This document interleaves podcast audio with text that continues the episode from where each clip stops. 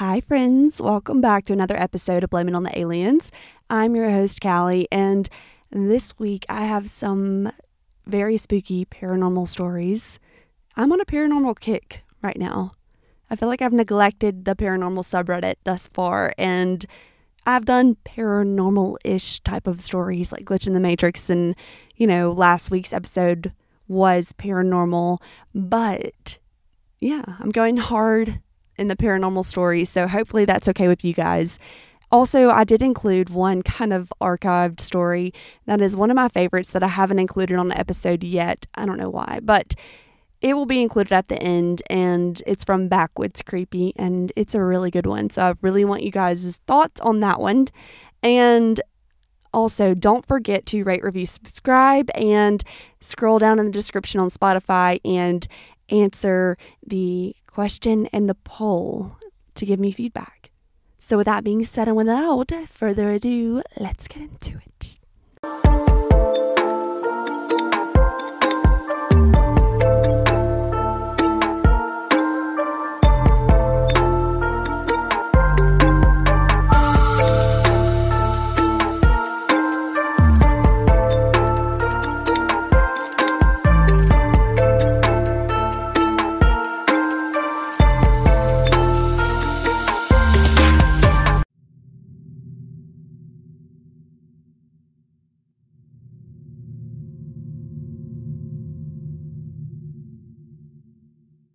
I work as an EMT for an ambulance company.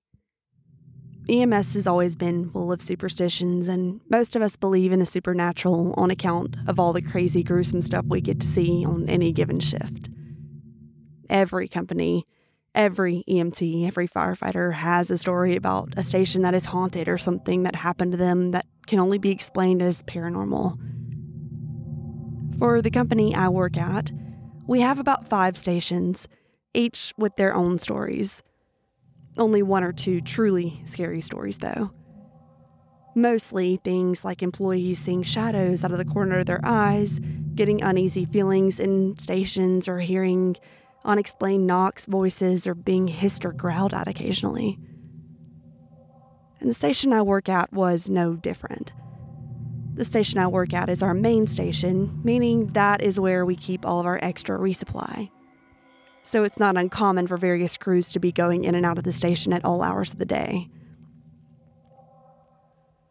It was common knowledge that the ambulance bay was creepy at night.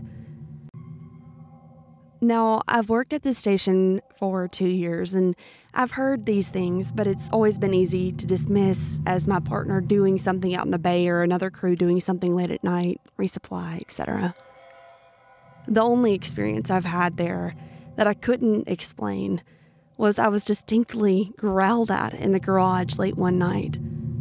At that time, I quickly realized that the person, the only person in the bay, was me. Then I certainly didn't growl at myself. And I quickly left. That was all I ever experienced there, and for the most part, I felt very comfortable at that station. Until last night. The station is small and consists of a living room with a kitchenette attached to a hallway. This hallway leads to the other garage on one side and the bathroom on the other, and at the end of the hallway is a door leading to the junior's bedroom, which you can then walk through to get to the senior's bedroom. If you go into the garage, there's a staircase that leads into the attack that stretches above the entire living quarters of the station.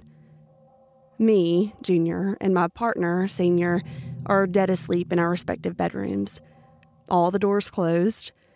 When I'm awoken to all these loud banging noises and the walls shaking, I realize that this banging isn't just banging, but actually running.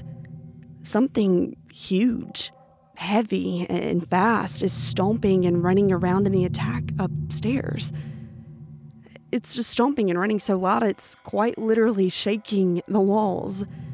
Whatever it was must have been huge to have been making sounds this loud. Then it gets faster. It, it's so fast and loud, it's running across the entire length of the attack. it's moving faster than anything can move. The stomping is happening one right after another. And it often sounded like there were like 10 people up there or a creature with too many legs running right above my bed. I mean, it was so fast. Too fast. I'm sitting upright in my bed now, huddled in the corner of the bedroom, absolutely horrified. I get this deep, visceral, primal feeling of dread, almost like what prey must feel like when they are being hunted. And suddenly, it's as if a thought from somewhere else is placed into my mind, and I just know with every fiber of my being that it knows that I am awake and that I know it's there. Like sick, twisted version of that Spider Man meme. In between the stomping and the running, I can hear this barking, whirling sound. It's hard to, to describe, but like a grunt mixed with the sound of wind. It's making this sound as it's running, and I realize that it's moving so fast I can hear the wind it is creating swooshing and whipping around, and it's grunting as it's running. So now I very silently get up and I walk over to the senior bedroom door and I try to open it, but it's locked. I feel as though I can't make a noise or it will come through into the station and kill me. I'm quietly knocking on the door. I'm crying, pleading for my partner to let me in. And I'm thinking, this is so loud, there's no way she's asleep. But she is. She's out cold and I don't get a response. I decided that my partner had the right idea and I crept over to the junior bedroom door, separating my bedroom from the hallway that leads to the garage and the rest of the station, and locked the door. So I silently creep back over to my corner in the bed with my blankets and begin to text her. It's 1:45 and I am begging her to wake up over text and describing what I'm hearing. She's not answering, so I text her fiance and ask him to call her and wake her up, but He's not answering either. It's at this point I decide to text my mom. As I'm sitting there, you get a similar feeling to before an intense dread, a stark realization of pure truth. It doesn't even feel like my own thought. I mean, more like a piece of truth was just slipped to me by the universe. The thing upstairs is not human. I'm explaining to my mom what I'm hearing all these loud swishing wind sounds and stomping and running, and then I hear it run down the stairs. When I tell you, my heart stopped and my soul left my body. When I heard coming down the stairs, my stomach dropped into my ass and I was nauseous. I genuinely thought I was going to die. I was waiting for it to start pounding on the door, and I'd never been more thankful in my life because I thought to have locked it earlier. I was waiting for screaming or the door to start shaking or something, but it never came. It ran impossibly fast and hard back up the stairs, up the stairs, down the stairs, across the attack, down the attack, above my head in circles, down the stairs, up the stairs, down the stairs, across the attack, down the stairs. It's going all over. Too fast. So now I am absolutely hysterical on the phone with my mom. No one ever prepared me for dealing with being hunted and taunted by a demon. And my mom is trying to calm me down. She asked me, What do you want me to do? I didn't know. I don't know what she can do. I don't know what to do. I just whisper, I don't know what to do. Please just don't hang up. She tells me to bang on my partner's door and wake her up, and I do. My partner wakes up and I hear rustling in the bedroom and she goes, Yeah, and a dismissive voice and slowly walks over to the door and opens it. I literally shoved her back into the room, whipped around faster than I've ever moved in my life, closed the door, and locked it. I explained to her everything I was hearing, and we go and sit on the bed. The activity is dying down now, but it's still active enough for her to hear the running upstairs too. It is now 2:45. Another crew that gets off at 3 got to our station to put their truck away and clock out to go home. And me and my partner huddled together, glued to each other's hips, hurried outside together to meet with them out in the building parking lot. And it's at this point we realized that a completely separate crew from around 2300 or 11 p.m. that night had not only left our truck full of medical equipment and drugs unlocked out in the parking lot in an area known for being a not so great area, but also left our garage door open, giving literally just anybody access to our entire station. Me and my partner are terrified and aren't willing to go back into the station at this point. The crew that's getting off at 3 goes into the station to clock out, and when they come back, they see us hanging out in our truck. They joke with us for a minute over the ghost and make fun of us for sleeping in the truck for the rest of the shift. We ask them if they heard anything, and to which the senior on that crew, who has been there for a long time and staunchly believe in the supernatural, says, Yeah, it definitely sounds like there is someone walking up there, but he's harmless. Me and my partner are just harmless? That thing is not harmless. They leave, and we decide to call for PD to make sure it wasn't some crackhead that had gotten in while the garage door had been left open. PD got there and searched through everything thoroughly and found no one and no evidence of anyone being there. It is 4, and we notify our dispatch that the station was cleared by PD, and together we venture back inside. We elected to keep the truck in the parking lot so we could have to go back into the garage if we got a call or needed to make a quick escape from the demon. And together we huddled together in the living room with all the lights on until we got off at 7. I heard a few minor bumps and bangs, but nothing crazy. Things that could be dismissed as house noises and whatnot. I barely slept, and I'm not looking forward to going back there later this week. Little update. It's nowhere near as crazy as what happened last time I was here, but there was some activity during my shift today that I figured you all would like to hear. Most of the shift was perfectly fine. We were busy and out of the station most of the day and a couple of times throughout the night. While we were in the station, though, there was some tension. The air was thick with our own anxiety, and I'm sure that this is what caused what I'm about to tell you. And for some context, out in the bay, there is a cage. It's literally just a large metal cage that runs along the back of the garage, and it's where we keep all of our resupply. The door to the cage is supposed to be always locked. This is to prevent crews from going in and messing up the company inventory. The only people with keys to the cage are the supervisors, who don't come in until around 7. I was lying in bed. I was half awake, half asleep, just kind of staring up the ceiling when I heard what sounded like the cage door being intensely rattled by something. It didn't sound like someone was trying to open the door, it just sounded like someone grabbed a hold of the door and just started violently shaking it. This went on for about a minute. I went to my partner's bedroom to see if she heard it and found that she slept right through it.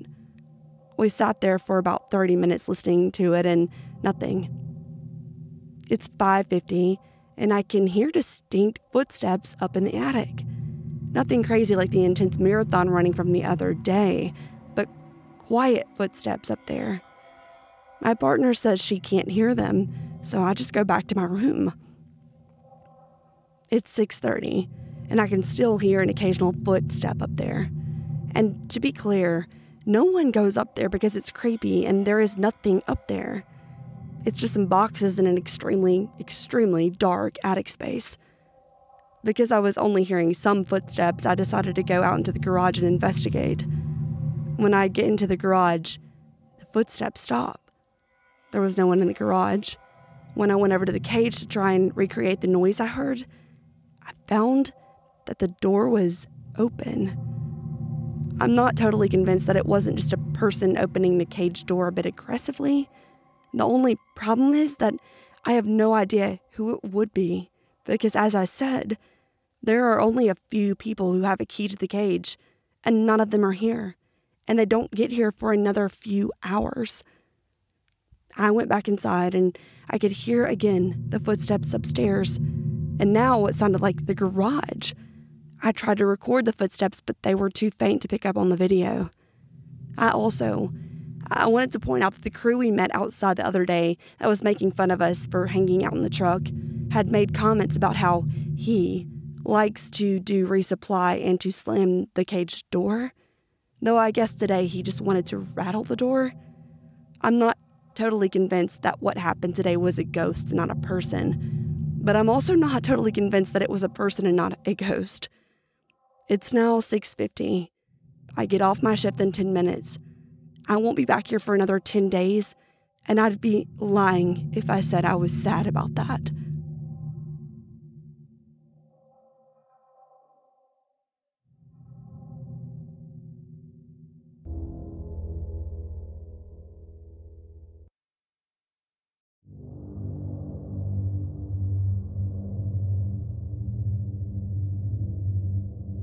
Prior to 2016, I lived in Palmdale, California. My sister Honey and my youngest daughter lived with my mother in a rented townhouse apartment in Oxnard, about two hours away. Every week or two, I made the long drive to take them shopping and clean their house because they were both disabled.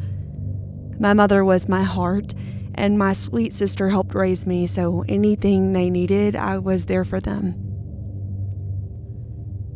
On the first floor, the kitchen was in the back, with a door that opened to the backyard, and then a big open space, then the living room and the front door. On the right, the bathroom and my mother's bedroom. The stairs were on the left with the half wall railing going up to the first landing. And my mom was sitting in her lift recliner on the right, facing the base of the stairs. One night, we were all sitting in the living room watching a show with the lights on, and my daughter was upstairs in her room. We were laughing at something we saw on the TV when I saw something on the stairs. It darted down the steps really fast, peeking up at me and then ducked down behind the railing, followed by a cold chill that entered the living room. My mother commented that it was cold and pulled her robe together. At first, I thought it was my daughter playing tricks on me, but when she didn't pop up, I felt concerned. And I said, Mom, did you see something? Because she had full sight of everything there. She said, No, dear, I thought I did, but there's nothing there. That's when it hit me, and instinctively I knew what it was and where it came from. I ran up the stairs and burst into my daughter's room. What did you do? She looked at me with her eyes wide. She knew exactly what I was referring to and started apologizing. I told her to tell me what she did to bring it into this house, and she proceeded to tell me that when her girlfriends were there, they thought it would be fun to summon a spirit. Then they tried to reach the father of one of her friends who passed away two years prior, but she said something else came through, and it scared them, so they stopped and her friends ran home without even saying goodbye. Well, I was furious. How dare you play with something you don't understand? I told her. And I knew she was just trying to help a friend, but for heaven's sakes, I warned her years ago never to mess around with things that she didn't understand and had no control over. I was thinking that not only do I constantly worry about my family's health, now I have to worry about this. I asked if she at least closed the door, and she looked at me with a blank stare. Obviously, she did not. She said they made a Ouija board out of paper and when they were done, she ripped it up and threw it away. That door had to be closed. We gathered the pieces and she called her friends. Two of them were too scared to come back, so we had to perform the closing without them. But in the back of my head, I knew that it didn't work, and it was still there, hiding. At that point, there was nothing I could have done, viewing the circumstance at that time. Fast forward to 2016. I had an opportunity waiting for me in Washington state, so I begged and pleaded for my mother and my sister to go with me, but my sister, Honey, was fanatically scared of change, and although my mother desperately wanted to go with me, she couldn't leave my sister's side. I wish now I was more persistent. So I moved, reluctantly leaving them with my daughter and her now husband to take over care. Within those two years, my eldest sister, Honey's, health severely declined, and my mother shared with me eight months after I moved that she was diagnosed with stage four cancer. I flew and drove back and forth to be with them, and every time I showed them pretty pictures of my new life and our beautiful green surroundings, asking them to return with me, and every time Honey would say that she was too apprehensive to leave and said no. 2018, they both passed away my mother from cancer, and my sister from an existing illness, taking a big part of my heart and my soul with them. My daughter and her husband moved out, leaving all of my mother and sister's things there. Somebody had to put their stuff in storage, and of course, it had to be me. Even though I was the youngest of six, I felt it was my duty. I drove there with my two grandchildren, eight and four, because at the time there was no one available to watch them for that long of a period. When we arrived, the place was in shambles. Dirty dishes and moldy food lined the counters and was piled up in the sink, and it looked like soot all over the floor. Mom and Honey's personal belongings were strewn around the house, and in my mother's room, a barricade of trash piled up all the way to her door. In the middle of the floor, in the open space, was a full length mirror I'd never seen before, hanging off of a wooden ladder. I just stood there and cried. I set up a clean spot in the living room for my grandson to play on his tablet, and my granddaughter wanted to help. As I was bagging things up in the kitchen, I noticed her just standing there staring into the mirror. I didn't think anything of it, but she kept standing there. And then I heard her say to me, while not looking away, Nana, can you get rid of this mirror? I thought she just wanted me to move it, but she was adamant that it had to be taken out of the house. I asked her why. She looked so scared, and she told me that while she was looking into the mirror, she was standing alone. She couldn't see anything in the reflection around or behind her, just darkness all around her, and something was coming. I looked at the mirror, not at myself, and it did look very dark. Say no more. Not only did I take it outside, I smashed it into little pieces and threw it into the trash can. We decided to sleep in the living room, and it took days to even come close to being done. This was the last night, and we were alone. I just mopped downstairs, so I locked the doors and all the windows in the whole house, and we slept upstairs in the bedroom across from my daughter's old room. We hunkered down on some mattresses on the floor. I always left a little light on in the hall. I'm reading a book online. My granddaughter had fallen asleep next to me, and my grandson was on his tablet at the end of the bed. I was getting sleepy, and my grandson started to yawn, and he looked up from his tablet, and his eyes got big, and then he ran to the door, shouting, Spooky! and slammed it, running back and quickly got under the covers and got as close to me as he could, making me feel very uneasy. I could see movement in the hall, dimming the light around and under the foot of the door, making swirling, strange shapes as if someone were pacing, followed by surges of blackness and whiffs of cool air coming from the space under the door. That night was long, and I felt on guard until I finally fell asleep as well, but woke up hours later and had to go to the bathroom, but I was too scared. I was waiting until daybreak, but I couldn't wait any longer. I slowly opened the door, fearing for what was waiting for me on the other side. There was nothing, but I knew there was. I, I could feel it. I tried to be as fast as I could and I left the bathroom door open so I could hear the kids. Then I ran back, hearing a swoosh behind me. I slammed the door and laid, holding the kids until daybreak. I received a call from my sister later that morning. She couldn't understand how we had been able to stay in that house. When I asked her why, she told me that when she was there grabbing some boxes of pictures, she heard noises coming from my daughter's room upstairs. She said it was loud and she felt an evil presence, and everything inside of her told her to leave, so she did. She also told me that my son in law, from which I had no knowledge of at the time, was practicing black magic and summoning dark energy in that room. Not cool. Late that afternoon, everything was done. The kids were in the car, and the car was packed. I just wanted to look in my mother's bedroom one last time where she used to sleep. These walls held so many memories. I felt like if I looked hard enough, I would be able to see her laying where the bed had been and, and my mind telling me not to cry. As I stood in the doorway, a chill went up my spine. The hairs on the back of my neck and my arms started to raise, and I could feel something closing in on me.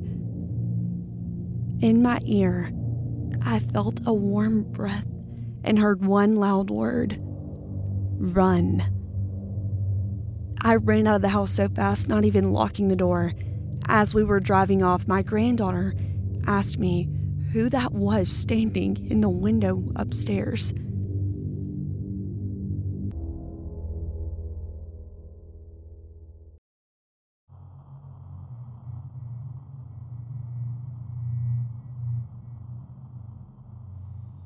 So, let me just explain the type of person I am before my story is considered bullshit.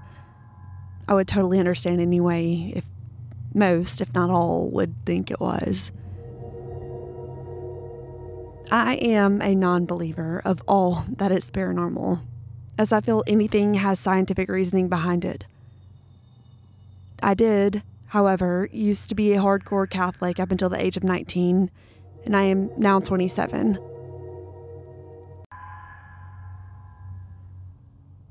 Anyway, I've lived in my apartment for about six years now with my son and his father, and yes, we're all not religious at all. However, the last few years, I've seen things out of the corner of my eyes, like white shadows. I keep telling myself, oh, they're just shadows of flies, mosquitoes, people walking by, etc. So I always just brush them off two months ago, an event that keeps bothering me and honestly makes me tear up every time I think about it made me come to this conclusion tonight to make an account on Reddit because I know no one would believe me, especially my family. One night, I decided to lay down on my couch in the living room and just look up articles on my phone while the show Gypsy on Netflix played in the background. Mind you, a couple of minutes prior, my son's father decided to go outside and smoke a cigarette, which he acknowledged and told me he was doing so, since sometimes he'd go to the liquor store at the corner of our street, so he just wanted to let me know he was only going out to smoke.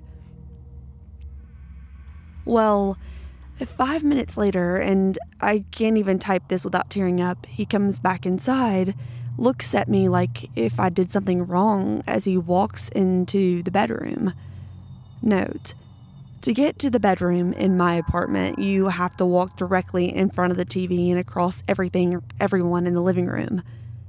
The bedroom door is slightly to the left of me, and I see him through the door looking through his dresser, like pushing through paperwork, trying to find something, quickly pushing his dresser shut and going into the bathroom and slamming it shut, and really hard. I yell, Damn, hello? What happened? And I'm pissed because our kid is asleep, and I'm mad he'd wake our kid up from slamming the bathroom door shut so hard. I keep looking at the bathroom, waiting for him to come out so I can give him shit about slamming the door. And the front door of the apartment opens 10 minutes later. My son's dad comes walking in, and I just couldn't breathe. I immediately looked over at the bathroom door and I, I can see from the corners of it the light is on inside, but the door is completely shut. I tell my son's dad if he can open the bathroom door, and he does. No one is inside, but he just goes to pee and sits down in the living room when he's done. I didn't tell him about this until this week, after it had happened and I haven't told anyone about this other than him because, come on, we all know why. But like I said earlier, weird things have gone on in my apartment. And I should mention that random things have ended up in random places, like my cell phone on top of the stove, my oven turned off by itself, my bathroom door closing shut. I don't know if my apartment has become a vessel or something for interdimensional crossing, but I know that something is not right. I've had to drop my classes because I can't focus.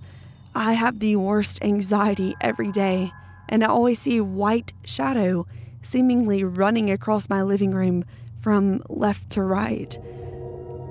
If anyone else has experienced this, please don't hesitate to comment. Edit 1.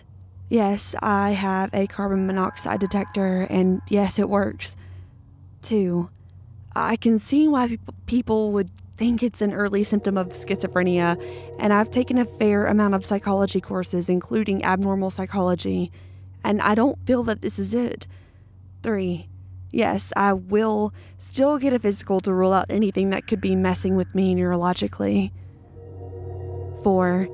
I don't know why people find it odd or are confused that I call my son's father just that because he is, lol, and we are currently not together. 5.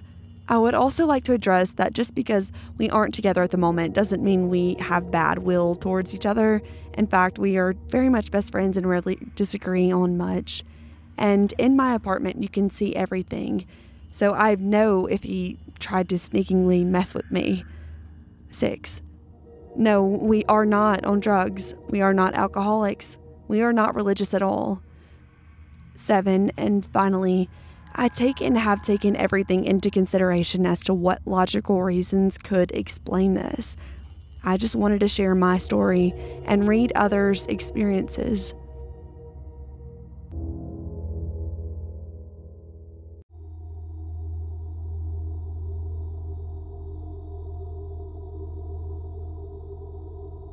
I used to be a tour guide in popular tourist town in Tennessee.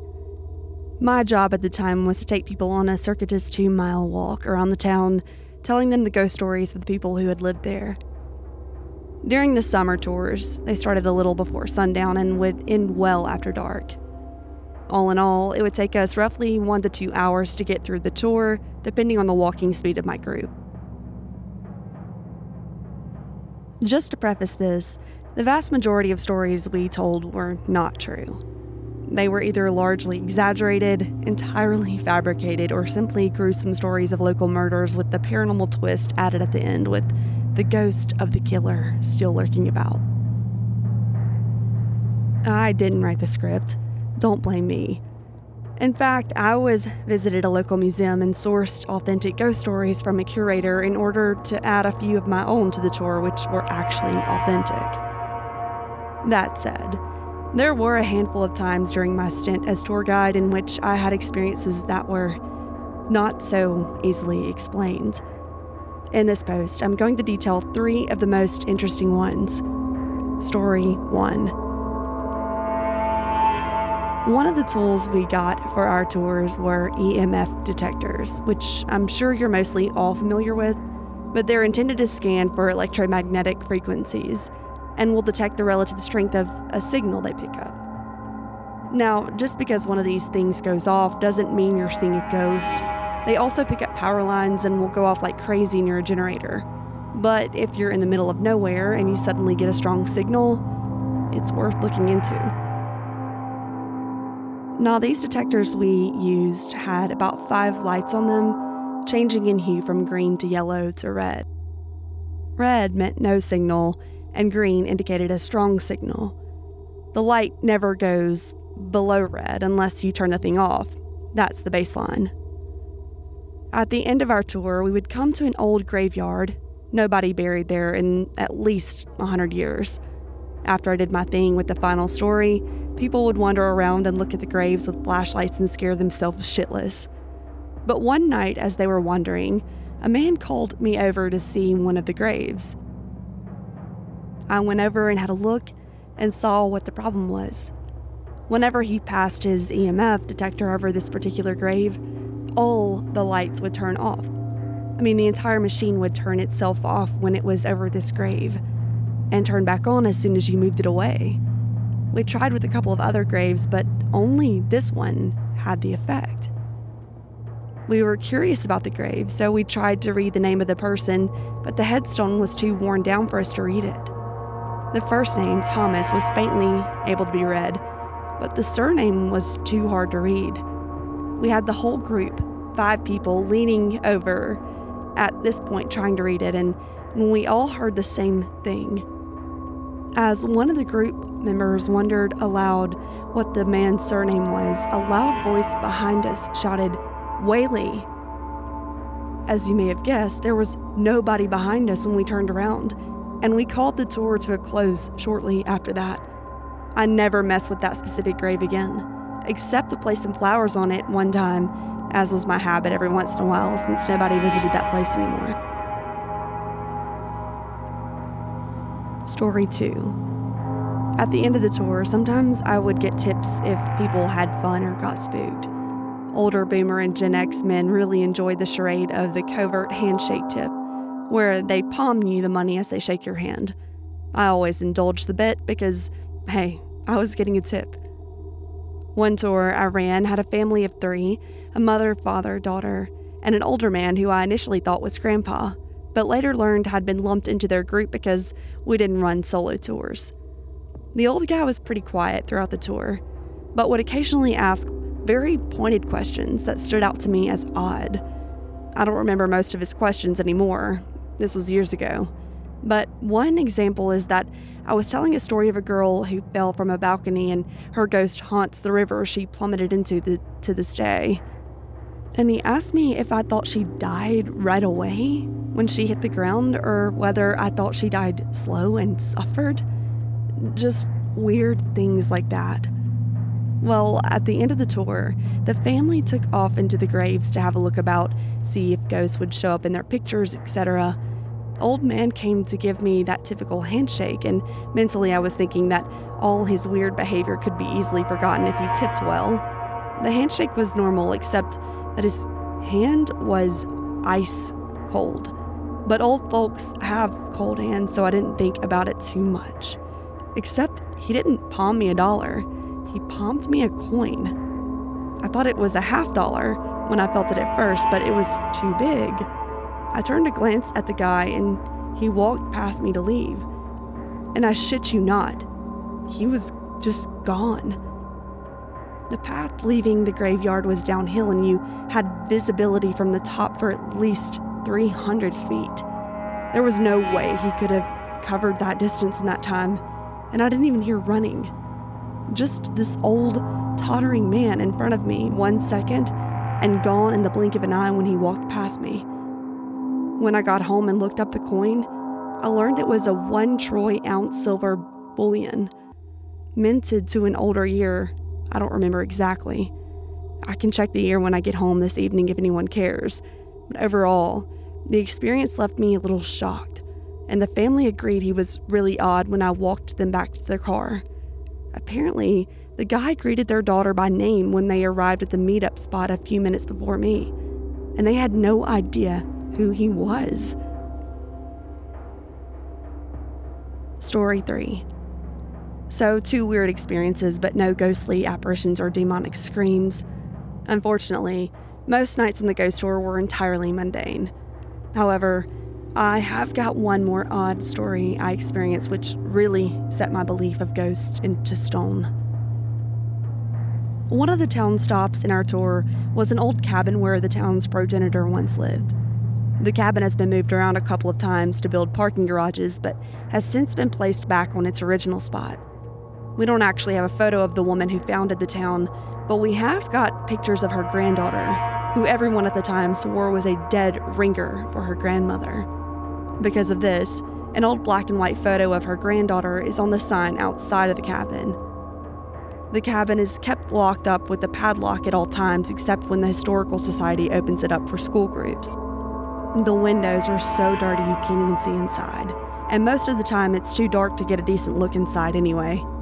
Regardless, I like to encourage people to peek through the cracks in the old wood because they'd psych themselves into thinking they saw something move, and a spooky tour is a tour with good tips. Anyways, one night after I did the whole spiel about her founding the town and how people say they can see her ghost within the cabin on some nights to this day, I let them all have a go at peeking inside. One of the younger teens in the group approached me after looking inside, and we had a very odd conversation. These kids, 13 to 16, usually think it makes them cool to be skeptical and show everyone they're not scared. So he asked me something like, Who's in the costume? I was a little confused and explained how the photo on the sign is a picture of the granddaughter of the town's founder, but that she wasn't wearing a costume. That was how people dressed at the time. The little shit rolled his eyes and told me he meant the woman in the cabin. Of course, I had to have a look, so I peeked through, and sure enough, a street light was shining through the dirty windows and letting in a diffuse sort of light, and you could just make out the figure in a rocking chair, sitting in the corner of the dark cabin, rocking back and forth. It was hard to get a good look at her, but from what I saw, she did look just like the woman in the photo. I moved the group on pretty fast because, quite frankly, I was a little afraid it was a homeless person who'd broken in somehow. If it was, I had a group of six kids and one parent, homeschoolers, I think. I didn't want anybody getting hurt or snatched. But I stopped by the cabin again on the way to my car, and the lock was on tight and undamaged. I peeked inside again, and there wasn't even a rocking chair in the cabin. In the whole time I worked the tour route, roughly two years, I never saw a chair in that cabin again, or any old woman for that matter. So, anyway, those are my stories. I know they aren't as sensational as some, but I thought I'd share my experiences with you all. I have a few more odd stories that I can share if you like, but they're all more explainable by mundane means, if not still creepy and odd.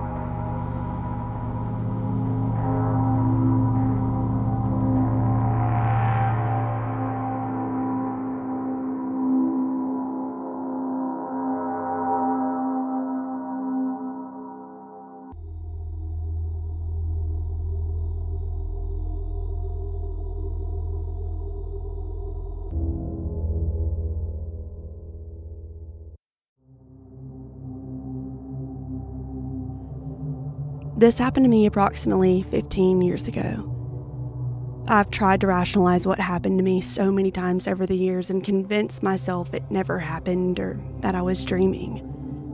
But each time I do that, I keep coming back to how well I remember things about that day. I remember exactly what I was wearing.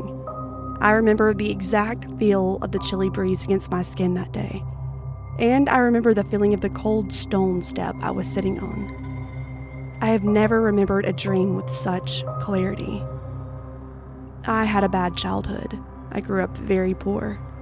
When this happened, I was about 17 years old, between 4 to 5 p.m. on an autumn evening, and I'd just had one of many huge arguments with my grandmother and my brother. I'd left the house in anger and sat down on the step outside to get away from them pretty much as soon as I sat down. I looked up into the sky above the houses opposite where I lived and I saw this huge black thing silently hovering overhead. I've tried and tried over the years to be able to describe it better than a thing, but I just can't. I've tried drawing it, and again, I just can't seem to get it right. You know how a stealth aircraft has lots of angles to it? That's the closest thing that I can compare it to, except it looks like no human aircraft I've ever seen. It looked as if it had windows on the front, and I definitely got the impression that just as I was staring at it transfixed, whoever or whatever was inside this thing was scrutinizing me as it hovered motionless and silent in the sky above me. I have no idea how long I stared at it for. It could have been a long time or just a few seconds, but I remember that I felt absolutely no fear whatsoever during any of this, only a sense of astonishment at what I was seeing and wondering if anyone else was seeing what I was. I don't remember seeing any other people on the street at the time, nor any vehicles passing. That's my story. I have no memory of what happened after I saw it, nor do I remember taking my eyes off of it. I'd forgotten about the whole thing for a number of years until a random conversation with my girlfriend somehow made me remember it. I have since researched the strange paranormal and read somewhere that these types of encounters can occur to younger people or those who are going through periods of heightened emotional stress. I realize people are going to call me crazy or mock me for whatever happened, but I know what I saw, and I'd be very interested to get opinions from others to find out if anyone has ever encountered anything similar.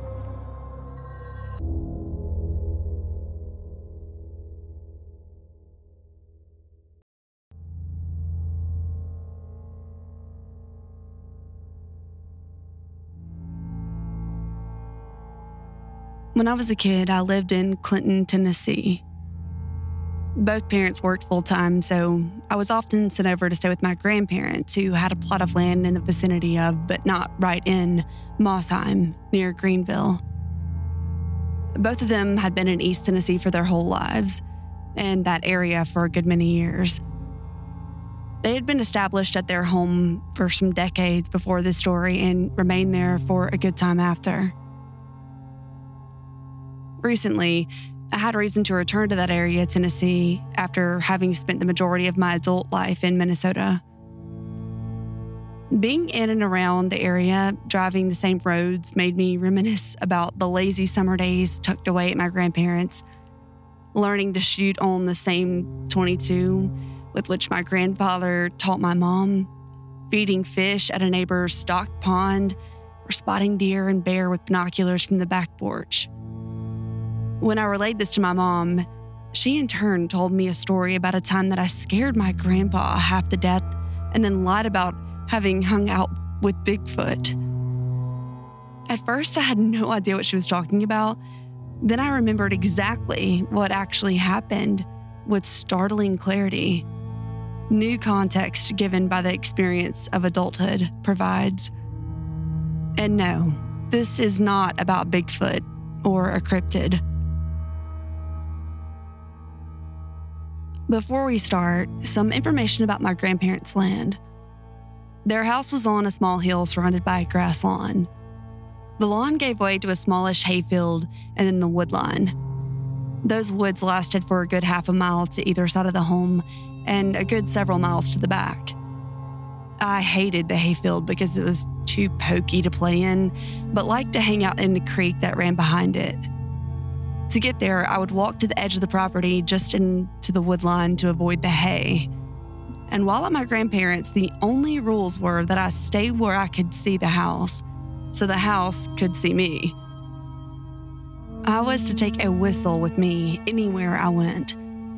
I didn't take the whistle, seeing it as a badge of my regrettably young age. And the best part of the creek was out of sight of the house. That was the only stretch where it got deeper than my knees, and thus the only part that I could swim. Naturally, I spent much of my time in that water, splashing around, skipping stones, and being a kid. One day, I was playing in the creek when I noticed someone. It was a man, a stranger, on the bank watching me. He had long hair, a beard, and pale skin, so dirty it was stained. I couldn't tell his age and simply thought of him as old. I have no better guess now, as he clearly went through long years of hard living. He wore no shirt, no pants, only a wrap of dirty cloth around his waist that I thought of as a Moses dress, thanks to some illustrated Bible stories. Around his neck, there were multiple necklaces made from knotted totters of cloth, fiber, and string. In those knots were various pieces of detritus, mostly bones, but some flowers and bits of dark glass. When I first saw him there by the creek, I was terrified. I mean, terrified, frozen still. The man, however, was smiling. He gestured from his squat with an outstretched arm, fingers down, in a kind of don't stop for me wave. I didn't react, startled and reeling. Then he splashed at me, still smiling. He did it again. I splashed back, and soon we were playing. We both threw water on each other. He jumped into the creek and stomped around with me, laughing all the while. He threw rocks into the water, and so did I. I pushed him, he pushed me back. We carried on for some minutes until my grandma called for me. With her voice, a switch had turned off. the man stopped in his tracks, gaze fixed back toward the house. Then, as my grandpa kept on hollering, he looked at me and he crept back to his side of the creek, barely disturbing the water, and then slid into the brush, completely silent the whole way, holding my gaze. Once he was out of sight, I waited in the water until my grandma found me. She wanted to know if I was alone. I said no. She became very tense, asking who was with me while looking around. I didn't answer. I didn't know how. Seeing no one, she pulled me back to the house without any more words, gripped like iron the whole time. At the house, the real inquisition began. I didn't really have new words. I mean, the event and this reaction overwhelming my ability to explain. Such silence further irked my grandma, and I was swiftly placed in a corner, held without bail, awaiting patriarchal judgment. Around an hour later, my grandpa came home from work, and he was told about my churlishness and was ready to set into me again when I started talking. I told him about the man, hairy and old, dressed like Moses, about how he played, then he disappeared. I remember they digested this for a few minutes before sending me to my room. I was happy to go, and happier still, Grandpa didn't yell like he usually did when I misbehaved. Later, I was brought out for dinner. I ate the kitchen with Grandma, but Grandpa called me to the back porch. He was on the swinging bench, looking out over the hayfield turned red by the setting sun. He had kicked off his boots and put them next to his shotgun. I knew that was odd for the gun to be out of the closet. Previously, we had used it to shoot bottles.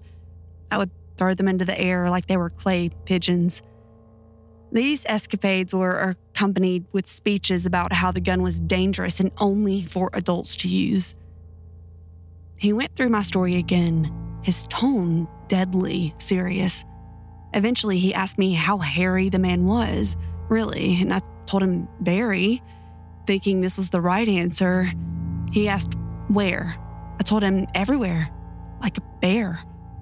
He ruminated on this, and I grew more nervous, worried I was in trouble or causing trouble, just wanting the trouble wherever it lay to end. So when he finally asked me to swear in the name of Christ and on my mother that I was telling the truth about everything, I said I had been joking. He finally yelled at me and sent me back to my room. The family memory became that I had hid by the creek and made up a tale about Bigfoot. At the time, everyone was upset with me and I was forbidden from going back to the creek or anywhere out of sight. The enforcement of this rule, like the others, was lackluster. Even so, for a time, I didn't go to the creek. In my memory, I stayed away for a very long time. But I'm sure it was only just for a few days, that hiatus feeling interminable to my elementary age self. When I did start going to the creek, I took a bucket of toys, mostly Godzilla, and a thick stick plucked from the woodline on the way.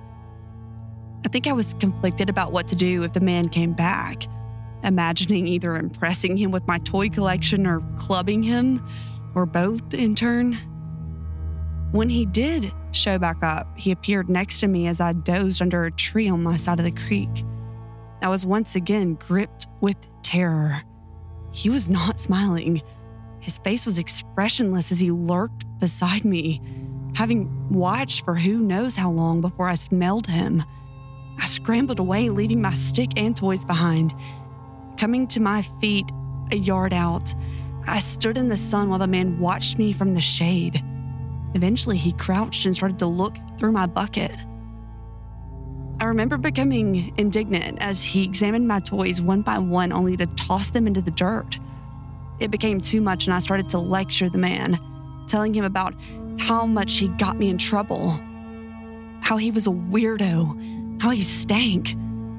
At some point, he stopped looking through my things and calmly watched my tirade. Face still neutral, eyes analytic. Once I had concluded my lecture, I sat back under the tree to pout, having become hot in the sun.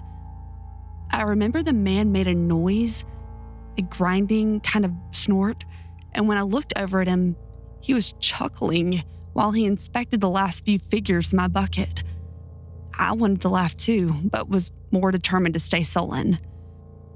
Once everything was out of the bucket, he put one figure back in. Then he then stood to his hunched fullest, took the bucket by its handle, began to make his way back into the woods. I stayed by the tree until he turned, said something, not a word I knew or know, and gestured with a forward sweep of his hand. At first, I didn't comply despite knowing he wanted me to follow. But after a few moments, he yipped, clicked his teeth, and gestured again more emphatically. With this further prompt, I did get up and come along, the man making approving noises and putting on a smile again. We went into the woods. The man led. He was naturally quicker and quieter, making it hard to keep up. Eventually, he would stop when he lost me knocking on trees with sticks and whistling so that I may find him in the vegetation. He never came back for me, opting instead to guide me forward with the noises. I became lost, having only a vague sense of my grandparents' place behind me. After some time, maybe 15 minutes, we came to a bald. The man had me wait there, indicated by patting the ground before going into the tree line alone. He returned from a different direction, pulling a sled. It was made from half of discarded plastic drum and lined with small pelts and smooth bark. On the back half, there rested the fly covered carcasses, squirrels, possums, and other critters savaged into anonymity. On the pulling end, woven pouches were tied into place on it by the same eclectic cordage that made the man's necklaces. He put my bucket on the sled and tossed the figure in a pouch. He then called me closer with a glottal noise and beckoning wave. I saw the sled's pouches held many odds and ends dried salamanders, mushrooms, metal bits, glass fragments. From one, the man pulled a square made from bound together sticks, just big enough to slip over my wrist. From another, he pulled a piece of fool's gold and a small shard of crusted something with a bit of purple crystal and these he handed to me with an air of business and a few more utterings of nonsense. He then patted the ground for me to sit again. I did so without much bewilderment, understanding we had traded the same as exchanging Pokemon cards at recess. I didn't miss that figure anyway, as he was a bad guy. The bucket was a loss.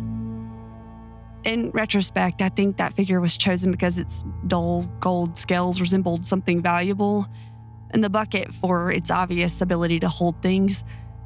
The man came back and gestured for me to follow by slapping his thigh. I did this readily. During the hike back, I tried to keep up and pay attention. I did so moderately well, having to be whistled over a few times. I did notice that our path was not straight. The man led me one way and then another, making turns unneeded by the lay of the land. We eventually came out by the creek but from a different approach than we had left.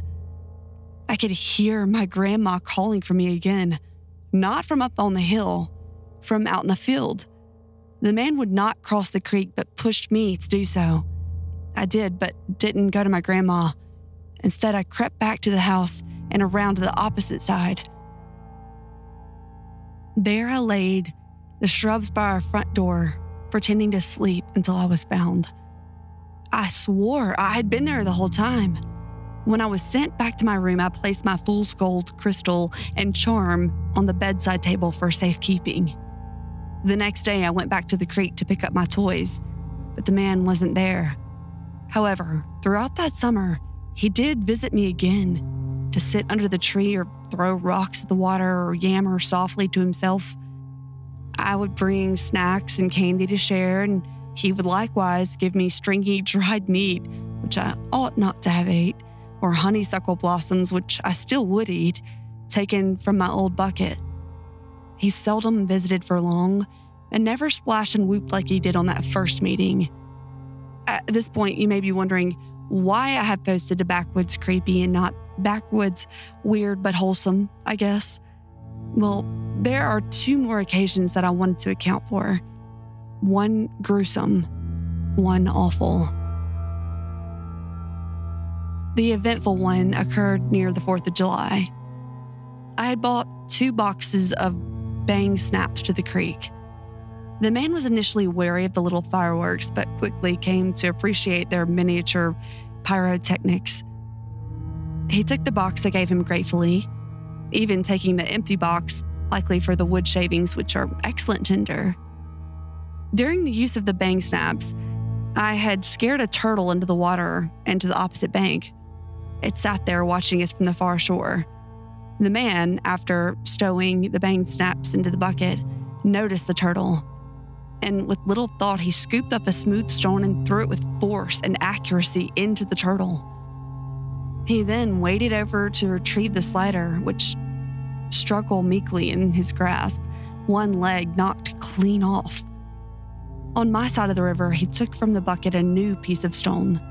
One side was rounded and fit in his hand, and the other came to a flinty cutting edge. Working with deft experience, the man began chopping the live turtle above its neck, pulling up on the shell top, and the thing was struggling and bleeding as it was bisected. The dome eventually coming free, the turtle dropped to mingle in its viscera with dirt and sand. The man rinsed the shell in the river, then offered it to me. And in wordless horror, I ran. That evening, I came back to shuffle the dead turtle into the flowing waters of the creek. The shell itself was nowhere to be found. This experience did not deter me from going to the creek or the man from visiting again. However, sometimes he would try to call me away from the creek with thumps and whistles. I would tell him I heard him and refused to move. On some occasions, he would join me. On others, he would leave. The last time we met, we were sitting under the tree sharing Cow Tales. From the woods, there came whistling and the staccato knocking of a woodpecker. The man looked up and whistled back. There were a few more such exchanges before he stood, collected his bucket, and beckoned for me to follow. I was curious and felt comfortable with the man as a guide, so I did as asked. He took me back to the bald, a direct path this time, periodically stopping to call or respond to the other in the wood. Waiting for us at the bald was a woman and a child. The woman was dressed the same as the man, topless, wrapped around the waist. She was dirty with long hair and a wiry frame, and the child was in similar state, wearing a sack that went to their knees. The man sat on the ground and the woman joined him, sitting in his lap but leaning forward so that her elbows rested on her crossed knees. She had dark brown eyes that were fixed to me. The other child wouldn't look up. I didn't know what to do. I, didn't speak. The other kid lifted their sack to wipe at their nose, and I learned under all that dirt, they were a her. The man made a noise and drummed on the woman's bare back. The kid looked at them, still hanging her head, hair covering her face. The woman yammered and swatted at the girl lazily, the man echoing her noises, slapping skin to skin once more. At this bizarre scene, the girl stumbled toward me, stopping close enough that I could smell her and hear her wheezing breath. She was thin, but not emaciated, and slightly taller than me, should she have straightened up. The man and woman fussed some more, and the girl leaned close and pressed her cheek to mine. Her hair was in between us, greasy and cold. She made no move to embrace me, no move at all, only pressing limply against me and breathing so loud it was all I could hear. During this time, the woman had approached. She pulled the girl back by her shoulder with one hand and delivered a flurry of slaps to the crown of the girl's head. The woman then gathered the girl's hair in one hand, using the other to sweep back her bangs, and the girl was then made to look at me, face bare. One side of her jaw was bulged out, smooth skin over a lemon shaped bump. Her mouth was twisted by this deformity. Her nose faced to one side as if uh, affixed sideways and leaked a trail of clear snot. One eye was bulged and roomy, and the other was startlingly regular. It looked at me, blank and dark brown. The woman gave the girl's head a little shake, spat off to the side, and then cooed like a dove as she smiled at me. I fled, and there was a commotion behind me. I think the girl was pushed to the ground. I didn't look back, and they did not pursue. My flight ended at my grandparents' house, my absence unnoticed. I chose not to tell anyone what happened and wanting to forget, not wanting to get in trouble, not thinking about the girl, the couple, what was intended for me. I spent that August inside whenever I visited my grandparents. I begged not to be taken, claiming it was boring and lonely. Sometimes, when I sat on the porch or went from the car to the house, I'd catch a snippet of a bird call on the wind or the distant tapping of wood and hurry inside. My grandma could tell something was wrong and made an effort to entertain me in the town. My grandpa cared in his own way, involving me in his errands as he never had before. And eventually, school started. Classes and friends erased me away from the thoughts of the dirty man or the people in the clearing. Time did the rest. I think now that all the people in the clearing were a family, but their features white skin, brown eyes, brown hair are common enough that they all could have been unrelated. I'm sure they lived together.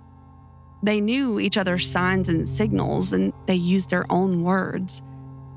I know that the Smokies are full of tales of feral people like wild men, superstition. I also know that they are full of people living in unlikely ways in unlikely places, and that those people call others kin. And that through the chain of human connection, even a recluse living in a rundown shack is someone's somebody. Guess I'm asking if the people in the story are somebody, someone, or if they are known, or if their behavior rings any bells. I don't know. I figured here where the tale would not be discounted out of hand might be the right place to ask.